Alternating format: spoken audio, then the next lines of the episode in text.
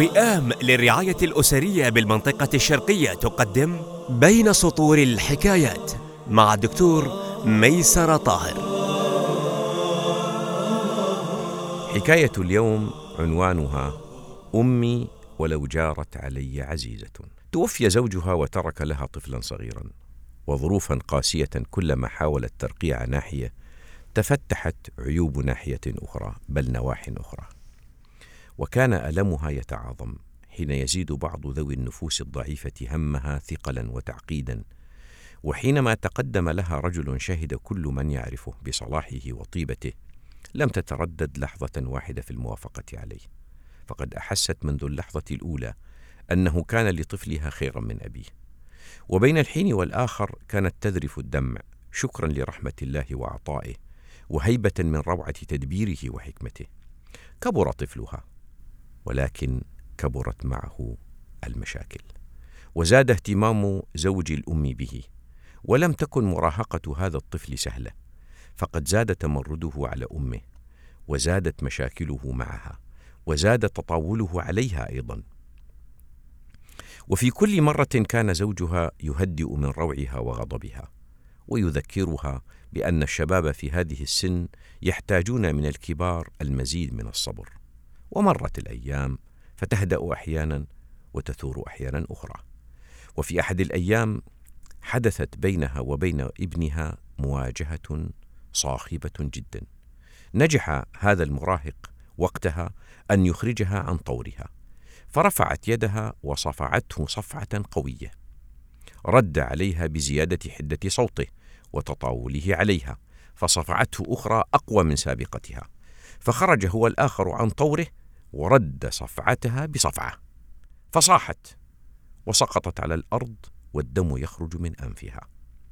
في هذه الأثناء وبينما كان زوجها يهم بفتح باب الشقة وإذا بالباب يفتح ليخرج ابن زوجته ووجهه قد كساه الغضب والشرر يتطاير من عينيه. فدخل مسرعا لإدراكه أن مصيبة قد حصلت وكانت صدمته كبيرة حين وجد زوجته تصيح وهي ممددة على الأرض ودم أنفها يخرج بغزارة. انحنى على المسكينة واحتار هل يوقف نزيف أنفها أم يوقف سيل الدعاء الخارج من فمها على ولدها. لم تكن عيني ابنها مدركة لكل ما يراه في طريقه. وكانت سرعته تقل كلما ابتعد عن المنزل. وهدأ بعضا من غضبه بعد أن صار على مسافة كبيرة من داره. جلس على الرصيف في زاوية منزل قديم. وأسند ظهره إلى الجدار وتسمرت عيناه على منظر طفل لم يتجاوز التاسع من عمره. يلبس ثيابا قذرة وفمه يسيل لعابا ويمشي مترنحا في حين كانت نظراته حائرة تائهة ويلتفت يمنة ويسرة وخطواته متعثرة تائهة هي الأخرى. ولم يطل تأمله حتى أدرك أنه طفل ضعيف العقل تائه. ولم يستيقظ من دهشته تلك إلا على صوت رجل يصيح صيحة المكلوم وينادي ابني حبيبي!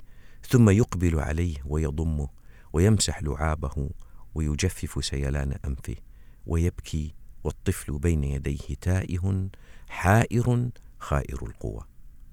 اقترب الشاب من الرجل وسأله هل هذا ابنك؟ قال نعم لقد خرج منذ يومين. ولم أعد لداري منذ ذلك الوقت.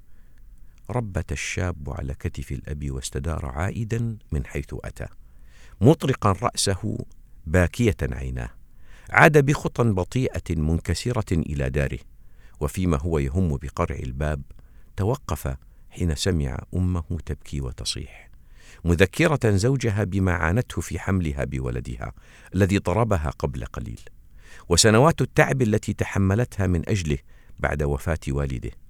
سمع كل ذلك وهو يقف بالباب وقد وضع يده اليسرى على زاويته وأسند رأسه عليها وترك العنان لعينيه تذرف دمعا سخيا.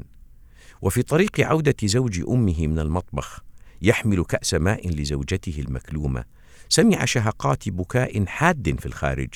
أسرع إلى زوجته حاملا كأس الماء وعاد ليفتح الباب ويفاجأ بابن زوجته وقد غسلت دموعه وجنتيه. فرمى هذا الأخير بنفسه على صدر زوج أمه للحظات ثم هرول إلى أمه ليجلس عند قدميها باكيا معتذرا نادما. أمسكت به ورفعته إلى جانبه على السرير وضمته إلى صدرها محاولة تخفيف بكائه وقد اختلط بكاؤه ببكائها واعتذاره وندمه. وكانت صورة الأب الذي احتضن ولده ضعيف العقل لا تزال ماثله بين عينيه. أدرك حينها معنى حب الأب لولده ومعنى حب الأم لولدها.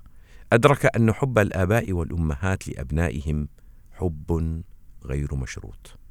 حب يندر أن يجده عند غيرهما. حب مفعم برغبة صادقة بأن يكون الأبناء خيرا منهم. أدرك أن أمه هي الوحيدة في هذا الكون الذي ترغب أن يكون ولدها خيرا منها وأدرك أنه مهما فعل فلن يفيها حقها وأن خوفها عليه خوف محب لا خوف مقيد وأنها حين كانت تمنعه من أمر ما إنما كان دافعها الحرص على أن لا يتأذى. وكلما حاول استرجاع بعض من سلوكها معه كانت صورة ذلك الأب تلح في الظهور أمامه. أدرك حينها أن الحب الأبوي حب مجرد من كل منفعة. يمكن أن يجنيها أب أو أم من أولادهم فأي منفعة سيجنيها ذلك الأب من ولده ضعيف العقل الذي لا يستطيع أن ينفع حتى نفسه حينها أدرك أنه بحاجة لأمه لأنها عزيزة حتى لو جارت عليه. إلى أن ألقاكم في حكاية أخرى. أستودعكم الله. والسلام عليكم ورحمة الله وبركاته. بين سطور الحكايات إعداد وتقديم دكتور ميسر طاهر الهندسة الصوتية محسن الطرزي. هذا البرنامج بالتعاون مع جمعية وئام للرعاية الأسرية بالمنطقة الشرقية. زورونا على وئام.org.sa